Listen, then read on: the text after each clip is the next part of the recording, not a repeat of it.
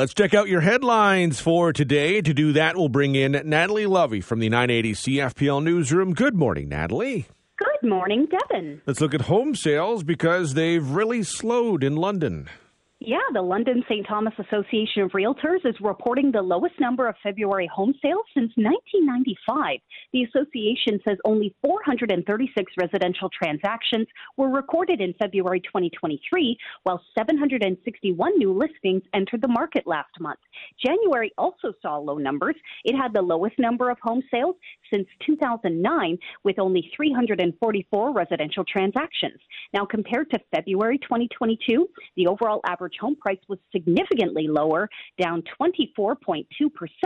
LSTAR's overall average home price was $621,000 uh, last month, just a little over that. In February, the single family home continued to be the most desirable housing type with 325 transactions recorded. Something that may not be as desirable right now is public transit. New poll looks at how Canadians are feeling about safety on public transit. Yeah, a new Ipsos poll conducted on behalf of Global News finds that in the wake of a series of violent attacks on public transit in Toronto, some Canadians are changing the way they approach public transit, and many feel attacks might be part of a concerning wider trend. One in four Canadians say they feel unsafe using public transit alone.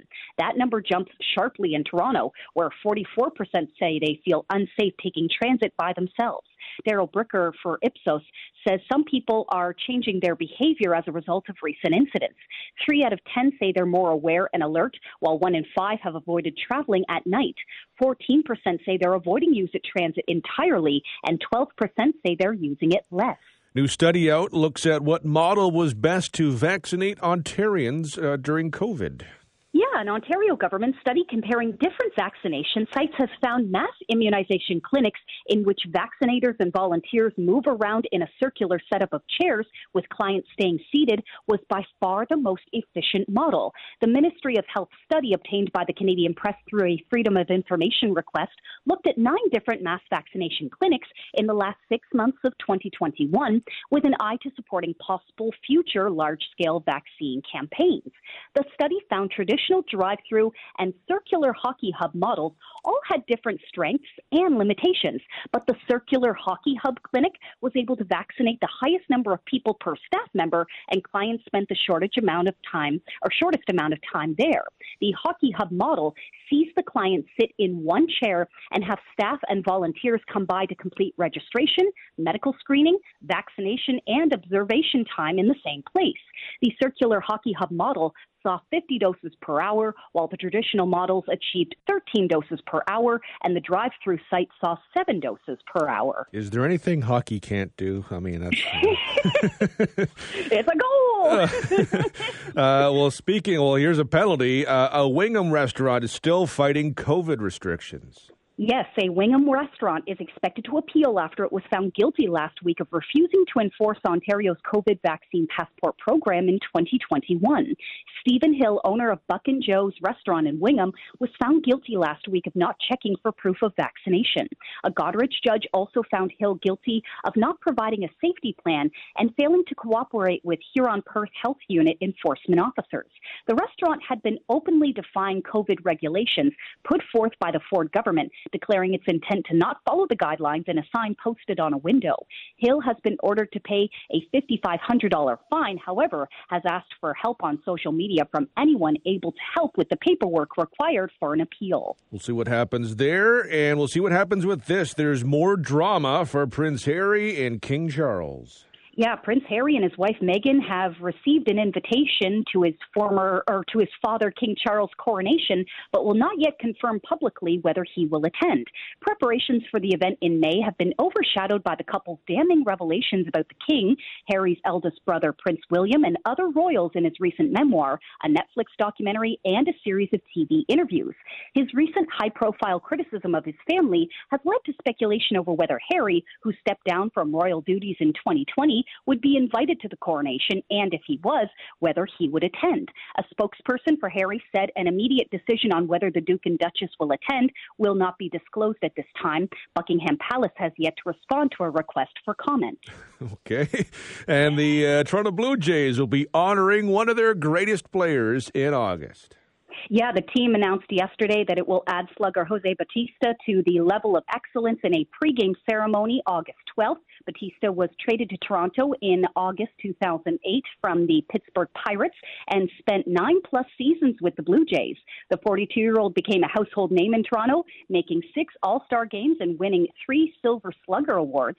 His 288 homers with the Blue Jays only trailed Joe Carter in the team's record books. Let's check out what happened on this day in history. In 1617, Louis Hebert signed an agreement that enabled him to become the first known European farmer in New France. In 1784, the settlement of York was officially incorporated as the city of Toronto. The first permanent settlement was established in 1793, and York was designated the capital of Upper Canada, which later became the province of Ontario.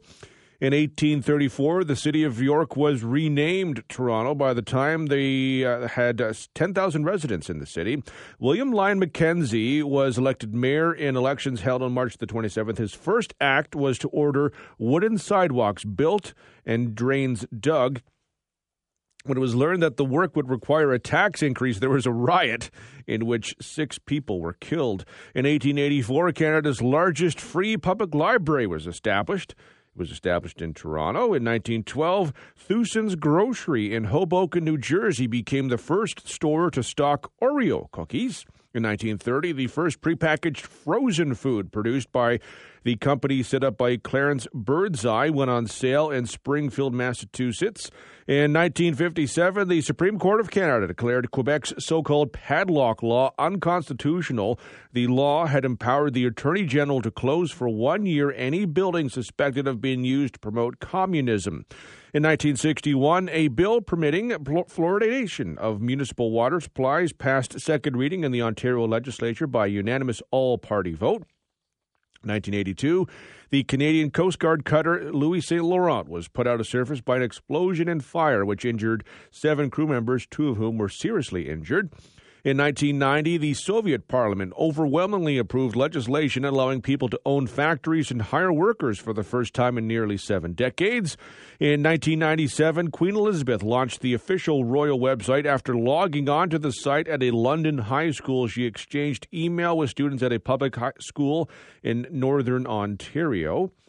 On this day in 2008, a judge in Brampton rejected a human rights challenge to the Ontario ruling that motorcyclists must wear helmets while riding because of safety concerns outweighing religious rights. And on this day in 2020, Tim Hortons said it would temporarily stop accepting reusable cups brought in by customers amid concerns about the novel coronavirus outbreak.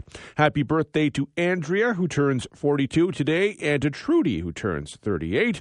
You share a birthday with Rob Reiner, who turns 76. Connie Britton is 56. Shaquille O'Neal turns 51. And Tyler, the creator, is 32.